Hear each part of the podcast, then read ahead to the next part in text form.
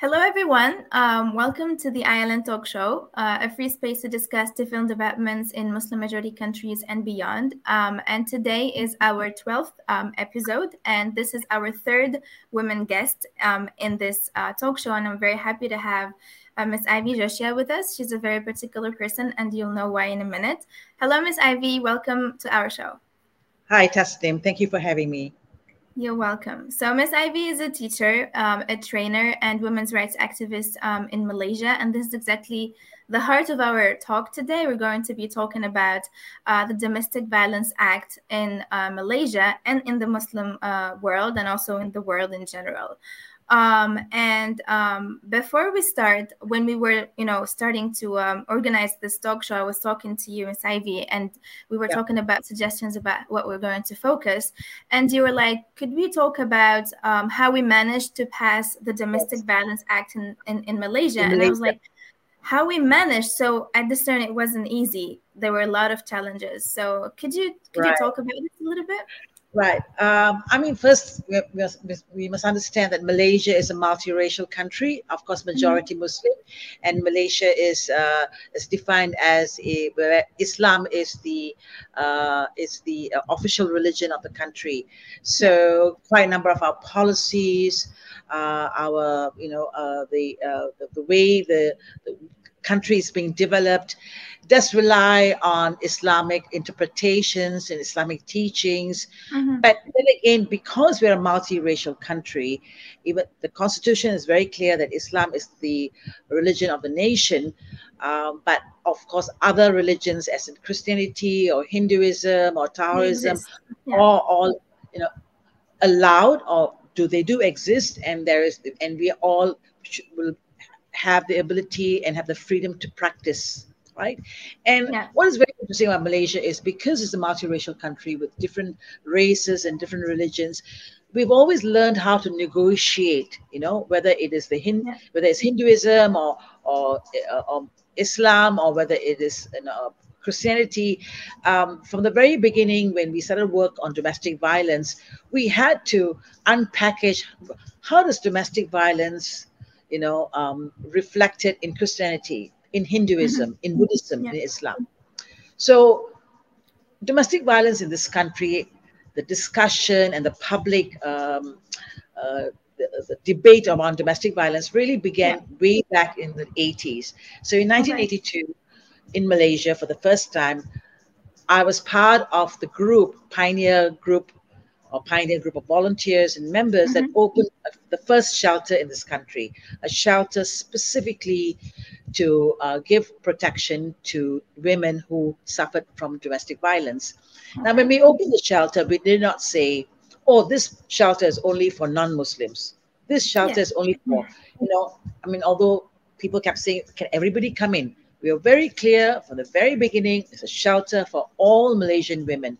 No matter what religion you are from, whether you're foreign, whether you are a citizen, it's open to all women. It's really great. 82 when we opened the shelter. And at that time, there was no law on domestic violence. All we okay. knew was that it was very service oriented. We knew that we had to open a shelter because there was domestic violence cases. And the, when the first phone call came and the women started coming to the shelter, we realized there were many, many obstacles. There must be First. Yeah, there's no yeah. law. There's yeah. no law. So a woman may go to the police station and they'll go, well, there's no law. It's a domestic problem. It's a family problem. It's a mm-hmm. private problem. Mm-hmm. And Women's Aid Organization was very much service oriented at that time, but very quickly the social workers and the volunteers. So at that time, I was a volunteer. I had just mm-hmm. graduated mm-hmm. from university. We soon realized that we need to tackle the law. It's just not service. You know, yeah. we, we can't say women come, leave your uh, violent uh, relationships. yeah. But how do you get protected? So we started, um, you know, uh, talking about a law, uh, a draft law, and again, the women's groups came together.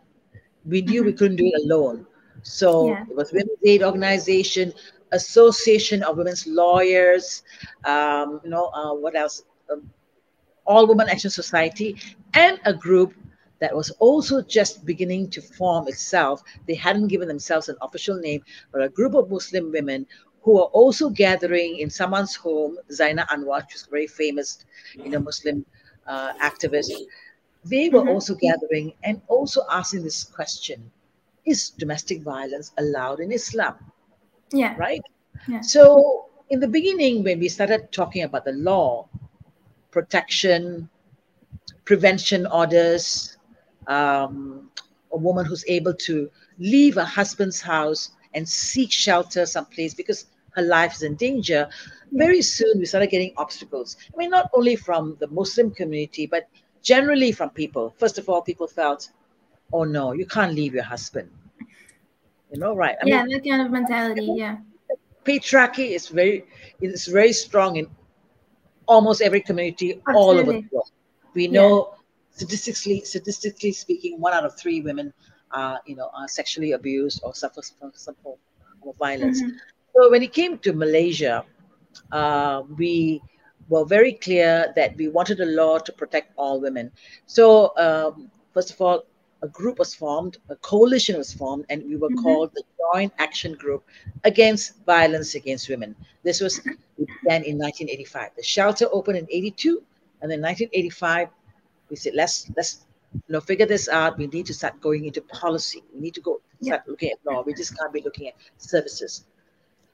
And um, so all of this civil society activism, no government involved whatsoever. Uh, in, initially, no government involved. Okay. We just mm-hmm. started lobbying. We started having public education seminars. We started having events. The first uh, forum or workshop at that time was there was no government involved. In mm-hmm. 1985, when we had our first forum, and it was on March 8th, and as you well know, March 8th is yeah. globally you know, celebrated all over the world. My birthday too. I'm really proud of yes. it. It's your birthday too. Oh, you have born on a very beautiful day, International Day yeah. uh, for Women, right? Um, so yeah. 8th of March being International Women's Day, we started having this, this began our lobby. And at that time, in the, the first forum on violence against women, we talked about domestic violence, we talked about rape, we talked about pornography, you know, so there were many, yeah. many other forms of violence. But somehow the uh, campaign, specifically on the Domestic Violence Act, took off from 1985. Mm-hmm, mm-hmm. And eventually we got the attention of the government. Okay. And a joint committee was formed. Perfect. And we started looking at a draft bill. Mm-hmm, but mm-hmm. there was resistance. So even the government uh, representatives who sat in front with us looking at the draft bill, they were saying that you know, we, we wanted to make sure that a woman was able to leave the house or even kick out the batterer. You know, why, why should she have to leave the house? I mean, the, the, yeah. the the perpetrator. But, you know, we were told things like, oh, no, no, no, the man is the castle of the house. If she has to leave, you know, mm-hmm. um, she has to go and find shelter and so on. And then there was this argument because in a country like Malaysia, we have Muslim Sharia law and family law. Yeah. Very specific. Muslim women, they were covered by Sharia law. They were covered okay. by Muslim law when it comes to family. So when it comes to divorce, marriage, uh, you know, um, and, and matters like that, comes to yeah. family law, they were subject to Islamic family law. Whereas mm-hmm. someone like me, I'm a Christian, I'm not, I'm a person of another faith or what they say, yeah. non-Muslims, I am subject to civil law. So then there was argument when it comes to domestic violence. Of course, it's family. It, According to which law, law. This is going to be? It should yeah. be. It cannot be covered by a new act or a new bill or a new law. It has to come under family law. So Muslims mm-hmm. will have to be subject to Muslim women have to be subject to the family Islamic family law, and you as a Christian, you go and get subject yourself to civil law mm-hmm. and we will not have that. We did not want that. Yeah. Okay? Because it should be the same for everybody. Everybody, equal yeah. protection. Because in a country like Malaysia, when there are, okay, my geography is going bad at this moment. There are 11 states in this country. I hope okay. I'm right. Okay, there are several states. Each state had an Islamic family law that differed. Different one. That's a different one. There, oh, there were oh, wow. some similarities, you okay. know, there are some similarities. You know, for example, child marriage is banned in three states, whereas child marriage is not banned in some like other federal system, something like that. Yeah. yeah. So, when it comes to Islamic family law, it's not federal. You know, each Oh. state had the had the uh, the right, had the option to implement uh, Islamic family law or any or for that matter Islamic law according to what they want. You know, Okay. and although it's pretty similar. So we said, first of all, all the different states have different Islamic family law, and it will not be consistent. Yeah. And the crucial point was this we must not view domestic violence as a family matter, Mhm. it's a crime. Yes, now, what is interesting, yeah, what's interesting about Malaysia is crime is a federal matter. So Mhm. if I were to murder somebody, I will not be subject to hudud law. I will be subject to the penal code, right?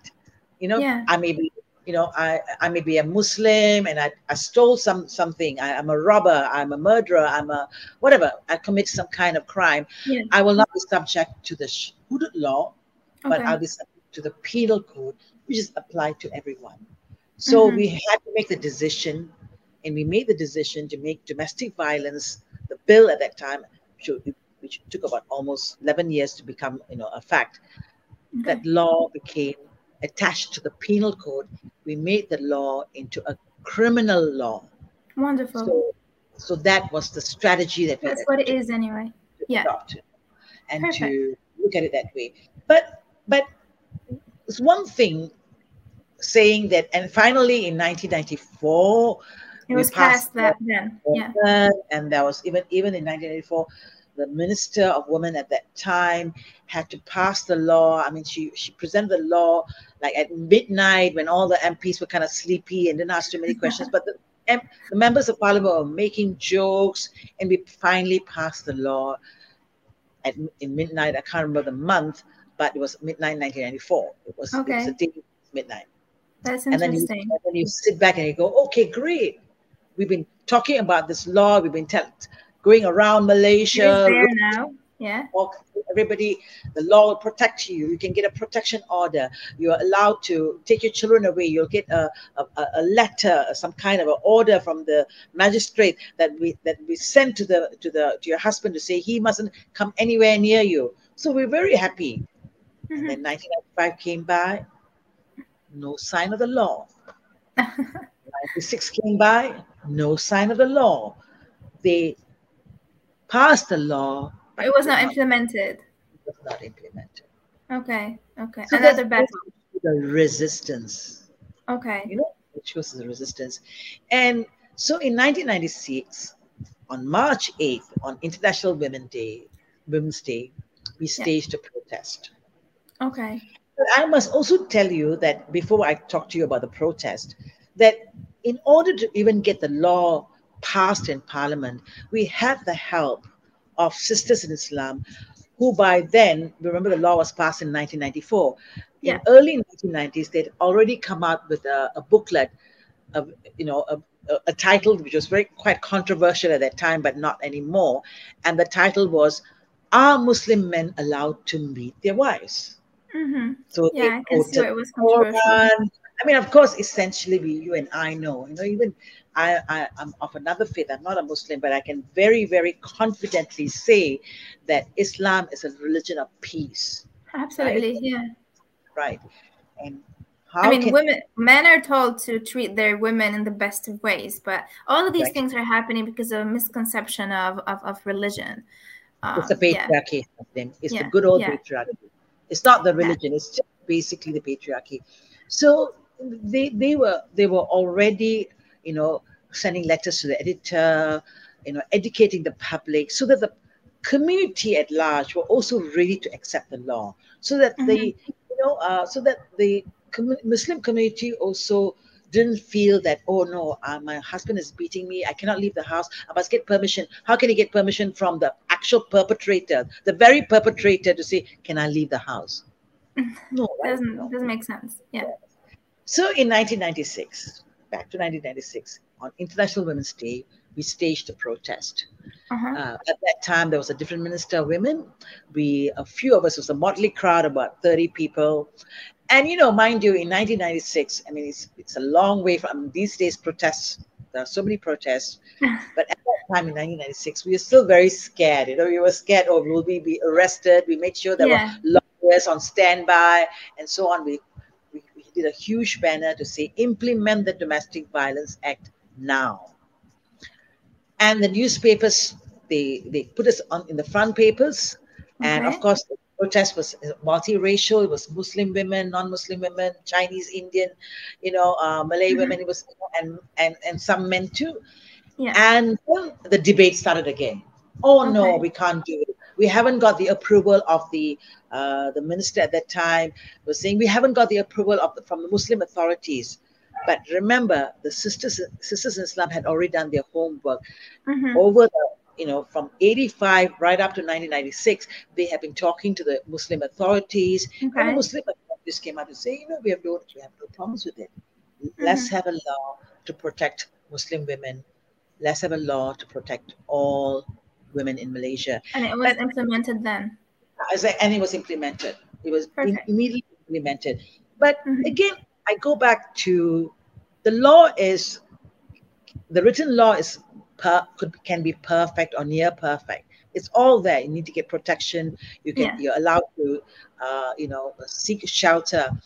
But when but the in, law in was real life is different in real life is different. In 1996, again, the patriarchy, the culture, what we call the culture of the law. In order for a woman to get a protection order, first of all, she has to file the complaint, make a police mm-hmm. report, and then also make a report at the welfare department. Okay. Go, go, got to go to two places. Mm-hmm.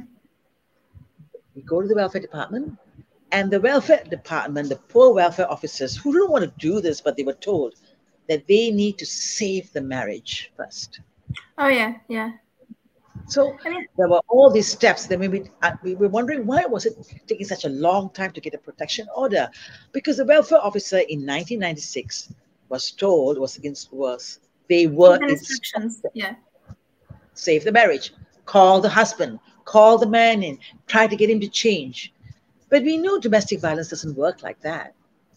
I mean, right? these things do not change overnight. Even if you have a law passed, it, it gets you to, to change the culture, and and this, you know, you know, takes time, right? Yeah. Yeah. I, actually so wanted to ask you particularly about this this um yeah, this very detail. It's not going to turn up at the welfare office and say, "I'm a changed man now." yeah, absolutely. Yeah. We are waiting and waiting for the perpetrator to turn up. And of course, there's a delay in protection. So again, we have to continue lobbying to say immediate protection. When it comes to yeah. domestic violence, you can't wait. In fact, when the wife leaves, all over the world we know, and this is a fact, the time when you leave the, your your family home, the home where there was domestic violence, yeah, that's the most dangerous time you need mm-hmm. protection. You need a police order. You need a court order. So yeah. then, thankfully, I mean, they listened to us because the shelter was still running, right? Women's Aid Organization, we were still having those experiences. So we were sharing the actual reality on the ground, mm-hmm. uh, lived realities of women. And we said, we need to get immediate protection. You can do all the counseling later, but get yeah. the court order. Yeah. So now you can get an emergency order within 24 hours. Perfect. Perfect. So, so it took it took a lot of time. Um, it took a lot of time, and um, I, back to my question earlier um, on this as well. When you when we look your name up, uh, all we can see on, on on on the internet is that you have been described as helping to put domestic violence on the national agenda, and you actually oh. said that you never saw it as charity work, but it's activism. Um, so Absolutely. a lot of people see it as charity work or it's just a just some good work, and you know to save the marriage and all of these good things.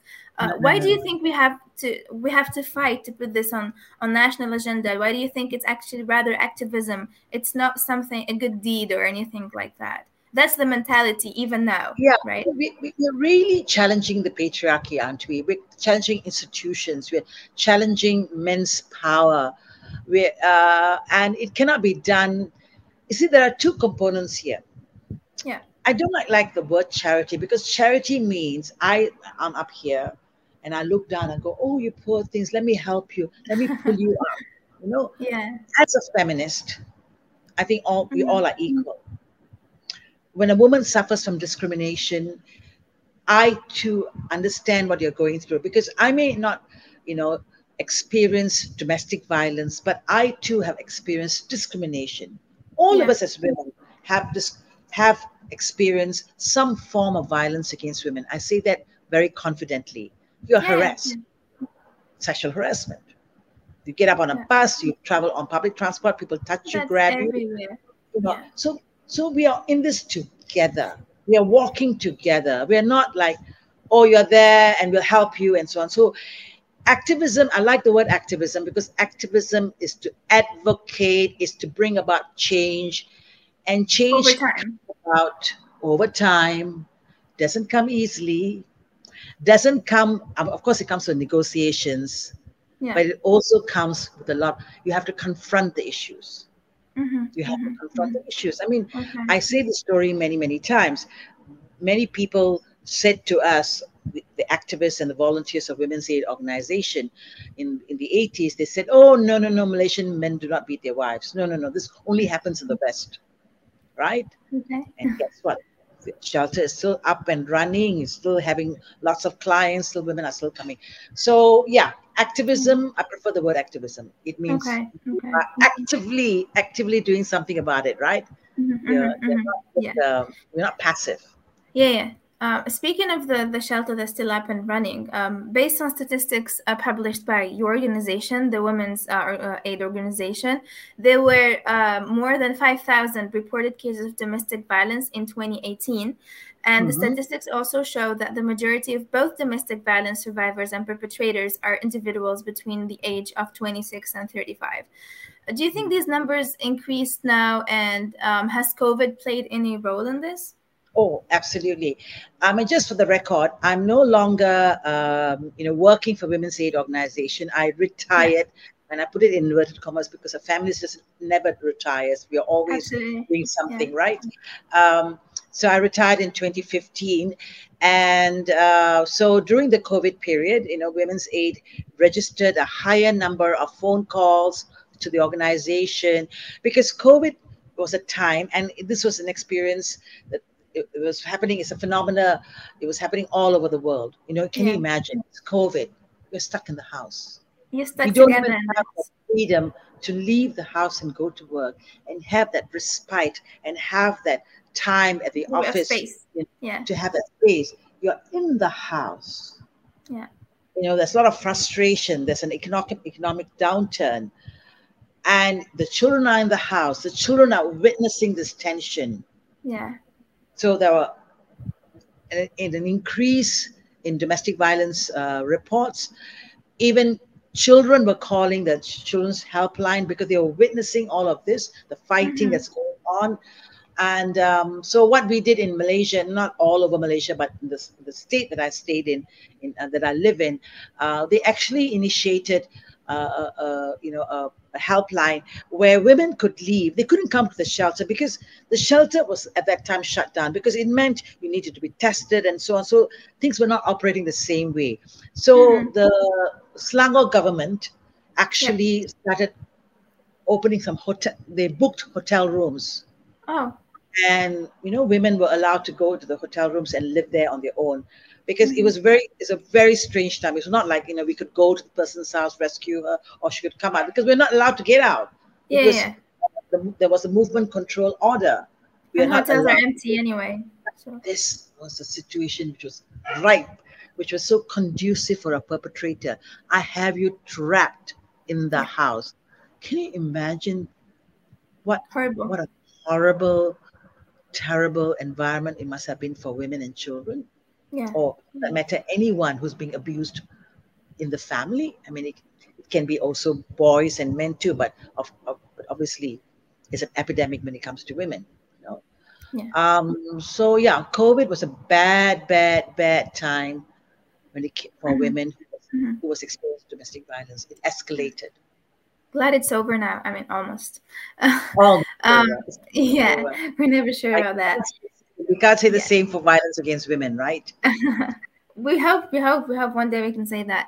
Uh, I have a very strange question, but a lot of people are asking it. Um, have you ever encountered any case where the perpetrator is a woman?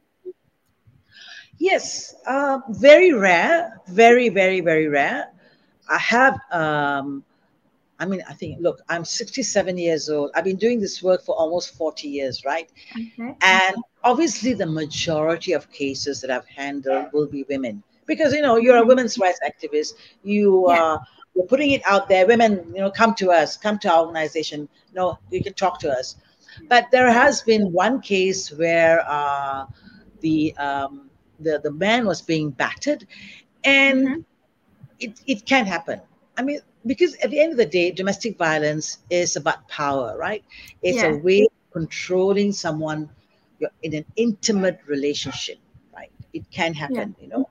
Um, where, but I think the important ingredient that you must have when it comes to domestic violence was that person who's the victim was that person, be it a man or a woman, was that person living in fear? Yeah, yeah. Okay. It's about so fear after people tell me about, oh, my wife shouts at me. You know, I'm I you know, I, I'm also suffering from domestic violence. But are you afraid to go back to the house? Are you afraid that, you know, in the middle of the night you're going to be woken up and be beaten? I mean, mm-hmm. there were cases of women who said, Look, I changed my behavior. I did whatever he wanted to do, and I just didn't ask any questions. And yet he wakes me up in the middle of the night and says, How come you're not asking me any questions? So I think if men suffer from oh, domestic violence, very important to ask, Are you living in fear? Is there a yeah. cycle? You know, yeah, it is. So there's a criteria when it comes to domestic violence. So, yeah. you know, so yes, there is. That's only been one case that I know of.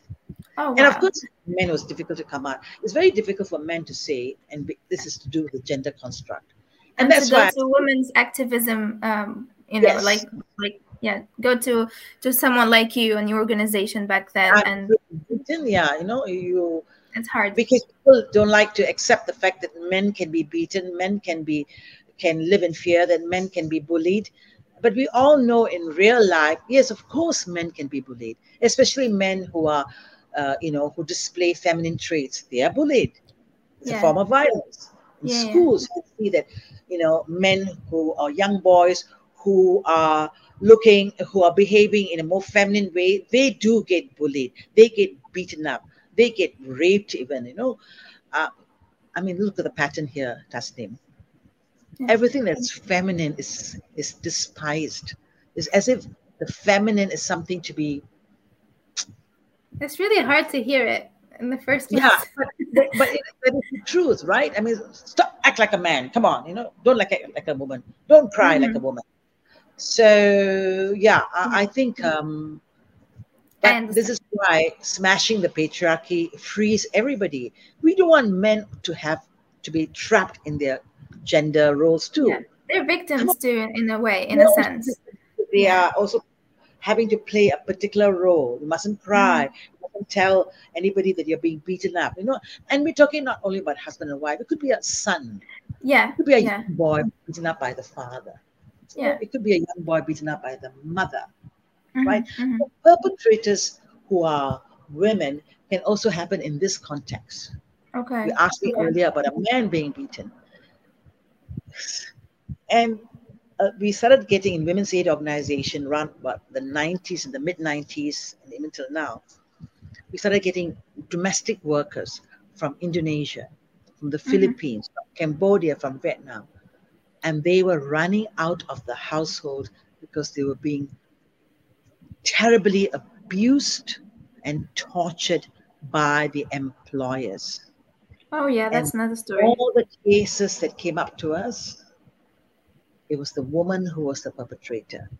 But oh. obviously, the man is also living in the house, and you mm-hmm. know, they both are, you know, party to this. But the woman was perpetuating the violence. So okay. this was different dynamics altogether. But mm-hmm, at the end of the mm-hmm. day, it's power dynamics, right? Yeah, yeah. Yeah. All right. Here's another question. Uh, have uh, Have you ever encountered a case where the woman was actually lying about domestic violence, about suffer, about being a victim of domestic violence? Because, as you know, recently the world has witnessed the Johnny Depp and Amber Heard, um, you know, trial that was televised, and a lot of men actually felt they avenged themselves through Johnny Depp because they're no longer the perpetrators; they're the victims now. Um, so, what do you think of that? I mean, that's a bit of a sweeping statement to say now men are victims, right? You know, that's what they said throughout social media. Yeah. Let me take your question part by part. Have yeah. women lied to us? Yeah. Yes.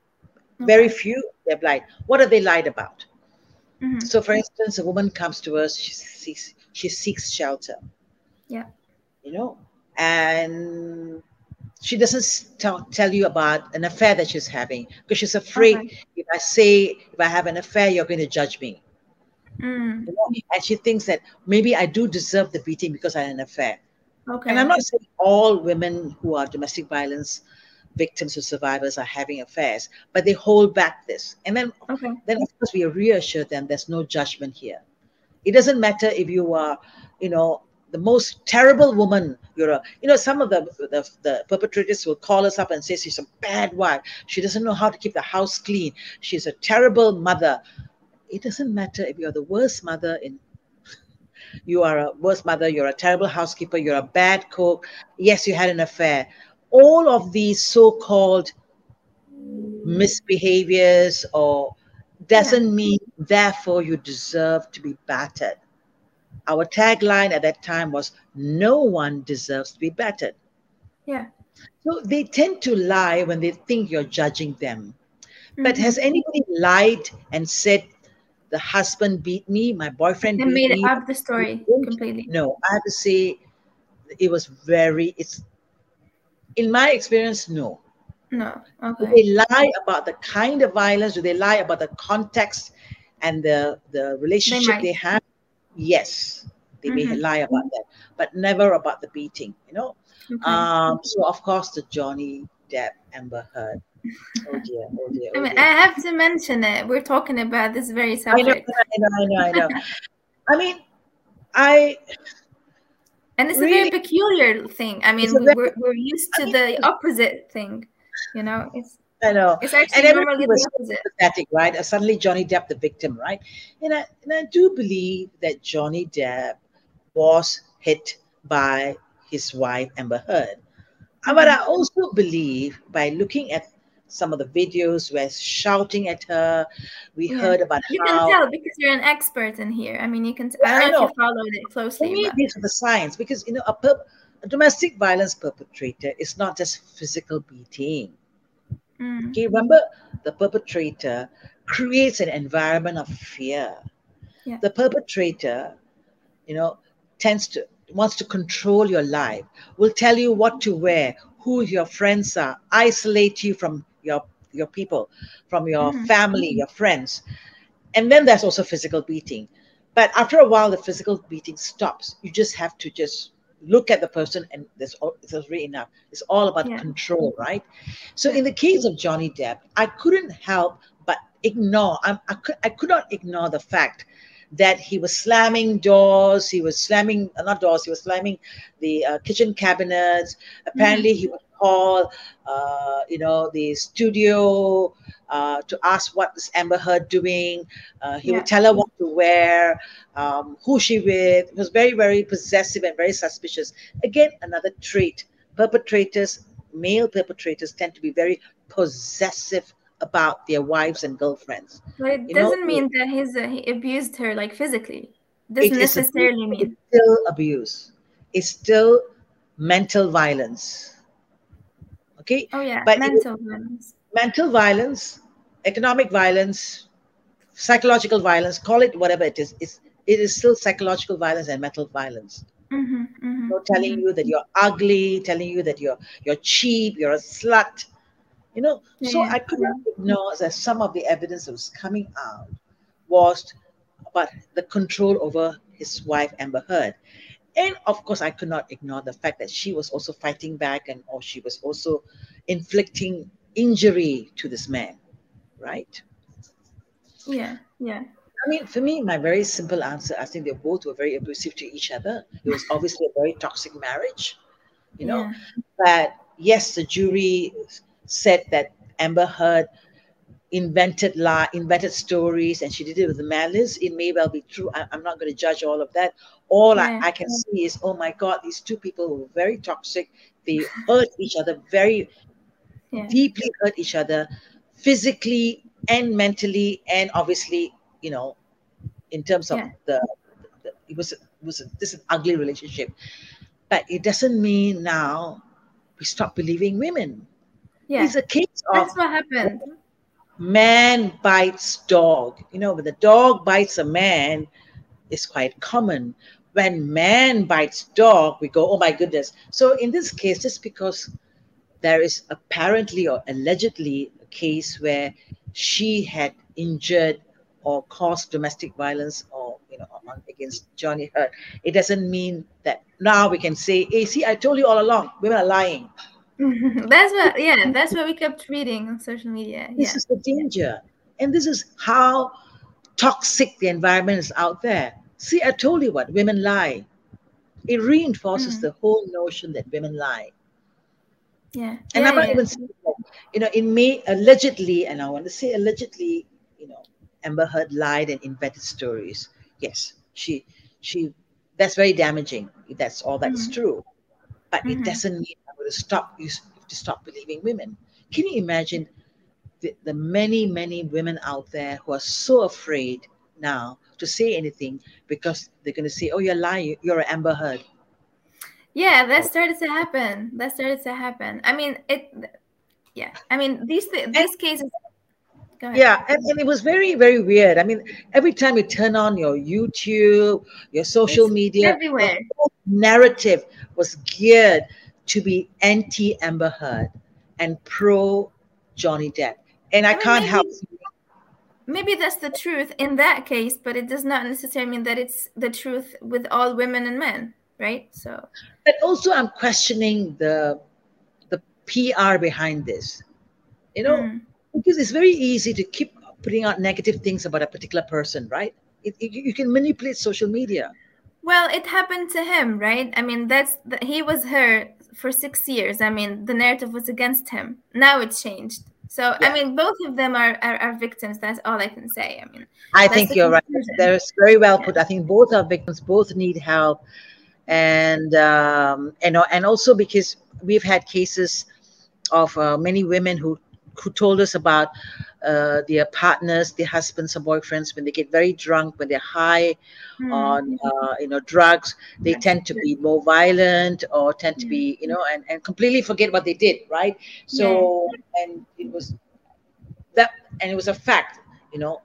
Uh, Mhm, you know. Amber, uh, sorry, what's his name? Uh, Johnny Hurd was an is an addict or was an addict. I'm not sure, but certainly he was also, you know, addicted to cocaine, and Yeah. so hopefully, you know, all of them will go out and get. Uh, hopefully, he'll get some help on that too, right? But Yeah. I'm not going to say uh, definitely. Oh, you know, Johnny Hurd is a very nice man who didn't hurt a fly. No, I think he too caused harm. She too caused harm. hmm hmm It was just Yeah. really ugly. Yeah. So, um, uh, you worked. Your work was focused mainly on um on Mal- in the Malaysian context. Any Yes. idea about other countries, uh, Muslim majority countries, or even you know the West um, on these cases like um, domestic violence? Well, I, I not not only work in Malaysia, I also work in the Asia Pacific because I belong to quite a number of regional organizations. Uh, we uh, we train. I have been. I've participated in training of in of women activists from France, from um, India, Sri Lanka, Philippines, Kyrgyzstan, training them how to use the UN system, training them how to use CEDAW. CEDAW is a women's treaty. So I do work with quite a number of women's groups, and I What have still you continue noticed? to work with other groups. Yes, of course, everywhere in the country, everywhere in the world, the one thing that brings all of us together. In fact, if we look at the women's movement, the global women's movement, the one of the first um, issues they took up uh, they took up is, is violence against women. They had Mhm. tribunals. They had you know um, they had uh, what's this called campaigns uh, in, uh, against violence against women, and to recognize that you know the violence in the home is happening. In the beginning, the women's groups were fighting for the right to vote, the right to uh, what's this That's how called? it Uh, started. Yeah. the- it, it was all outside the house. The right to work, the right to Right. vote, political. But Now back to the house. the house. what's happening mm. in the mm. house. In the yeah. global women's movement, the early feminists were really focusing on violence against women. So, Tasneem, you're right. It doesn't matter which part of the world I travel to. In fact, I'm in the middle of, a tr- of, of, of, training uh, educators from Nairobi, from the Philippines, from Nepal, from um, you know, from uh, Brazil, from Canada. And in the room is, is a very multiracial, multi-country mm. group of participants. And they all will tell you the same thing, that mm-hmm. violence against women, that domestic violence, sexual har- harassment is very much an everyday occurrence in their respective countries. How, how about the laws in, in, in each of these countries? I mean, for example, in Tunisia, um, we're very celebrated um, in Tunisia yeah. here that we have yeah. the the personal, um, you know, the code of uh, the, the, code of personal, um, you know, there's like um, laws um, uh, for women, and we're very celebrated in the region because we have these laws that protect women and stuff. Uh, sorry, code of personal status. but at the end of the day, I live in this country, and I know that there are many many cases of domestic violence happening every day.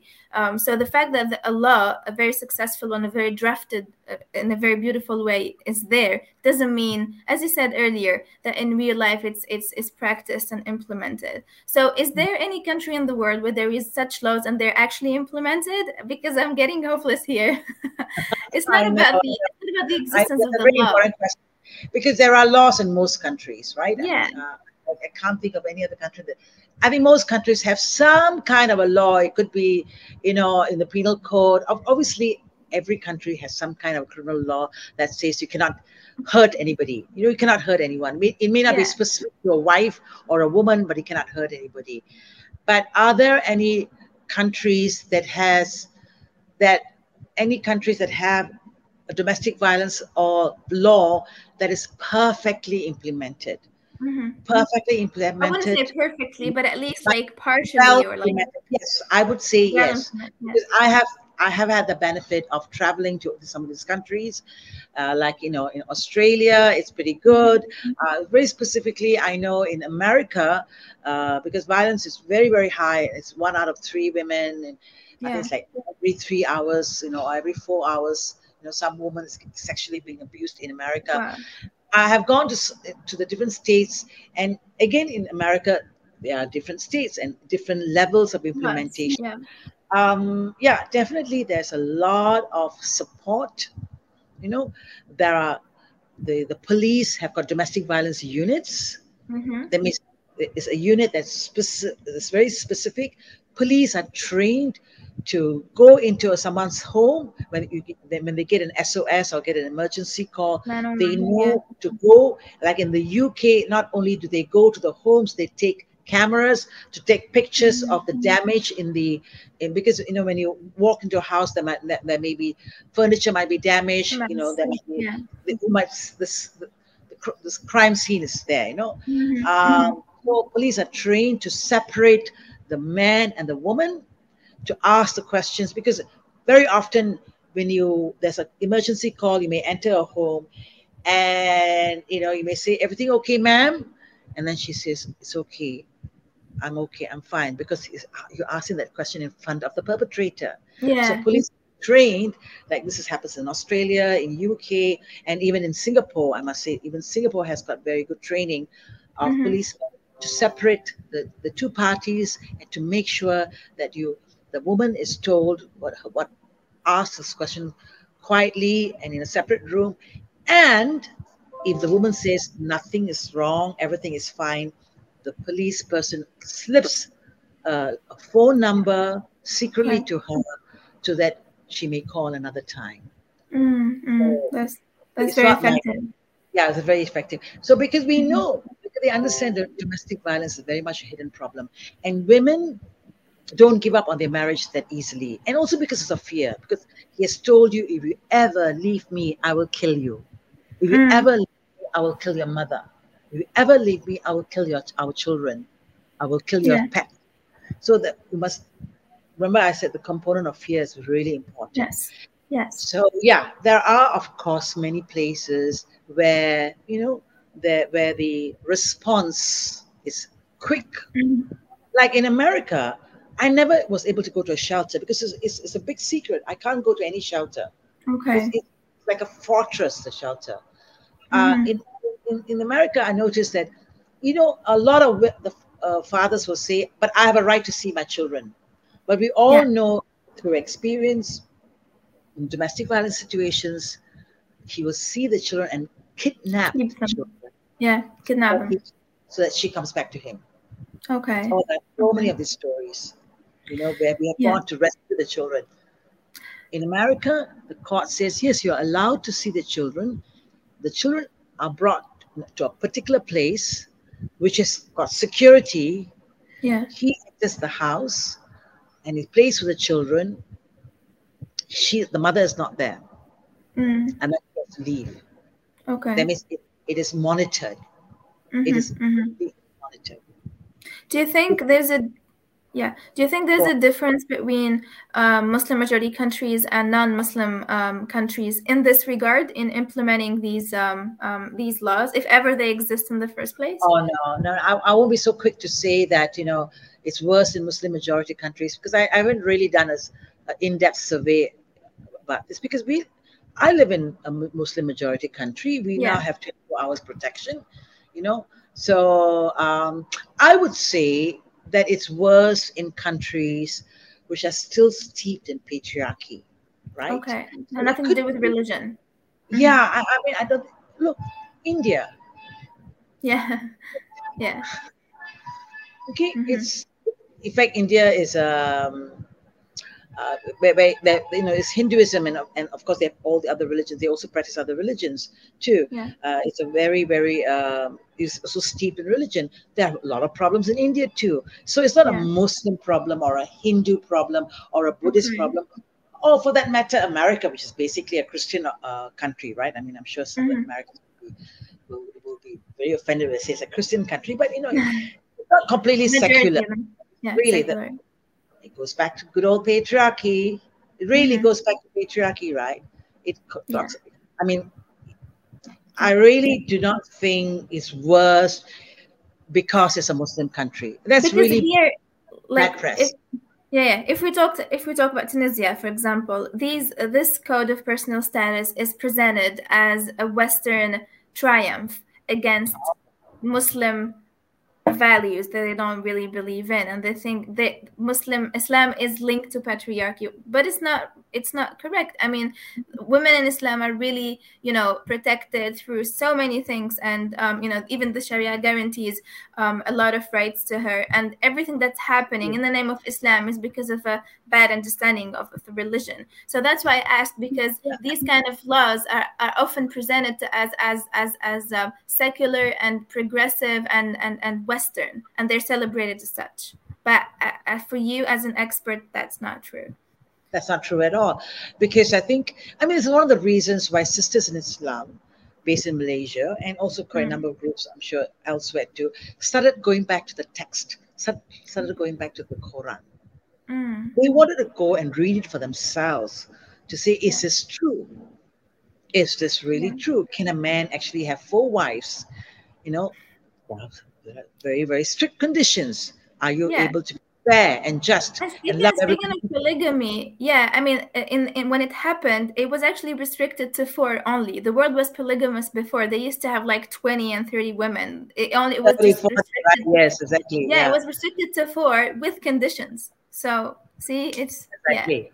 And, that, and if you were to follow the letter of the law, it would be impossible to love two women, three women, four women equally and make sure that every woman in the house, every woman has the same.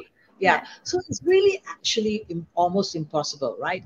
So Yeah. I think what people are not knowing, what we need to do is to really make sure that the world knows that there are Islamic scholars, women's rights activists, and feminists who are Muslim who are reinterpreting the law, who's bringing in jurisprudence that's more progressive and breathing life into Islam. We tend to only hear bad news. We do not tend to hear all the good things that are happening, right? Mhm. I mean, yeah, you know, yeah. Al Azhar University, Al Azhar in is it in Egypt? Is Al Azhar Egypt, yes, in Yes. Egypt. I mean, they, they, they, they came up with a research to say that child marriage should not be allowed. right? I mean, they did the research, they could, but no one seems to know about it. All we can say, oh yeah, you know, the Muslims they all marry when they're young. Hello, Indians and Hindus also marry when they are they had to ban child marriage. So yeah. I think it's a it, this is a phenomena that we have, you know, that mm-hmm. it's mm-hmm. not the word. The word is not phenomena. People just love sensation, yeah. sensationalizing. The world likes to think badly of Muslim nations. And again, that's what I meant by a false narrative. It's all mm-hmm. engineered, Tasnim. That's what I meant by Johnny Hurd and the narrative. I want to yeah. know how many people were, you know, there were all these, you know, good press about him. Good, you know, there were. And the funny thing is that six for six years, Right. The funny thing is that for six years, it was the opposite. The PR was against him. So yeah, you're right. Maybe it's engineered. I mean, now the, the tendency was, yeah, the tendency was to hurt men, and now the tendency, um, and the you know the world uh, wants to wants the men to be you know the victim and to appear not right, the perpetrator right. in this. So it's really sad.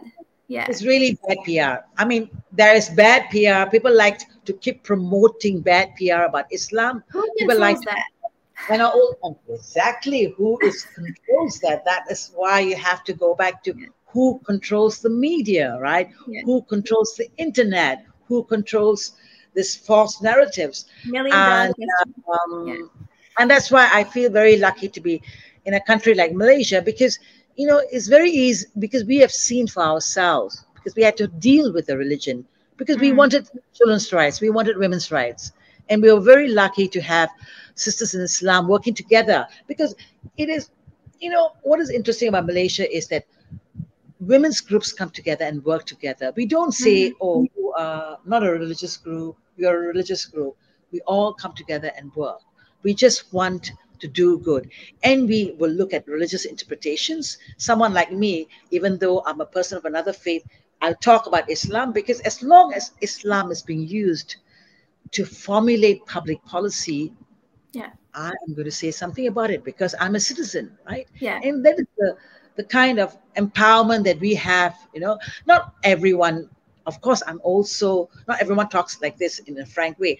Of yeah, course, I know that you're very rare. I mean, that's really precious. I mean, because I mean, a lot of people don't like it. They say, "Why is she say, talking about Islam? She's not Muslim." And I'm going, "Yeah, I'm going to talk about it because it mm. affects my life. Because yeah. Muslim woman suffering is also, you know, I'm not going to keep quiet, right? So yeah. in a country like Malaysia, we have learned to grab the mic and we have learned to just create the space for ourselves. We don't wait for it to be given to us.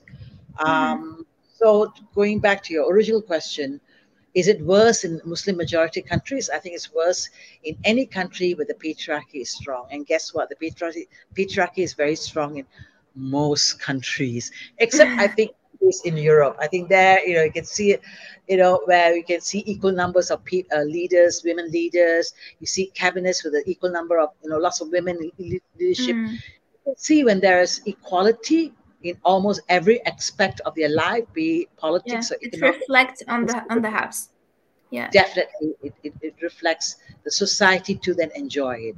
Okay. But as long as societies are are being controlled and led by only one party, uh, in this case men, or mm-hmm. for that matter, only one sect or one one group yeah. of people, then there, that's going to be problems.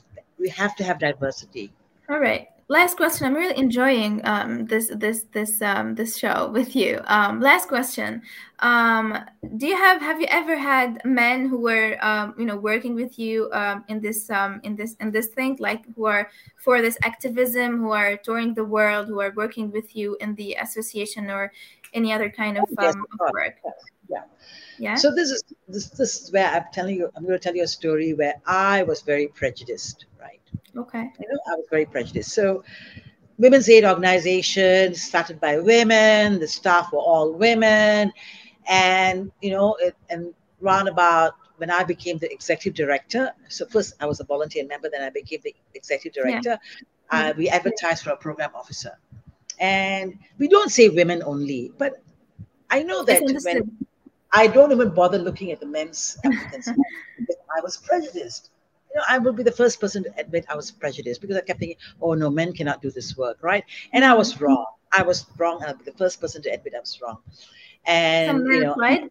there the was there was a, person. Uh, his name is Yu Ren Chung. He's now the deputy executive director of Women's Aid Organization. Okay. of course, the, the, the executive director is a woman.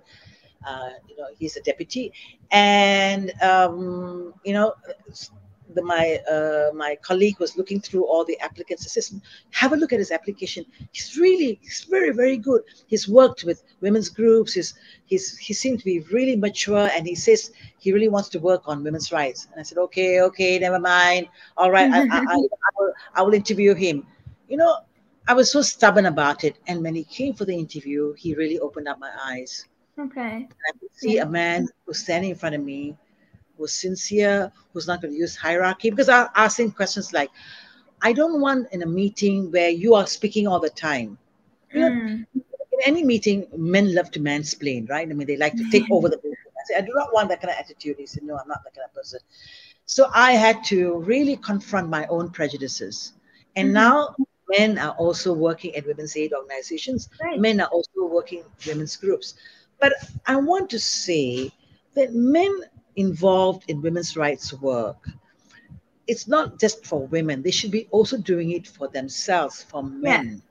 It helps. Yeah, it helps a lot. I mean, you, because you're also freeing yourself. You know, Yeah. the UN had this um, this tagline, "He for she." I have to say, I hated it. I had to hated that. I didn't want he for she. Please, please, can we go he for he? Can you please go and help your meant for? You don't need to come and help me.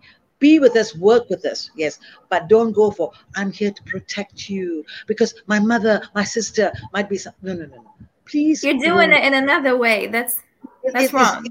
Tracky in a different way, right? yeah.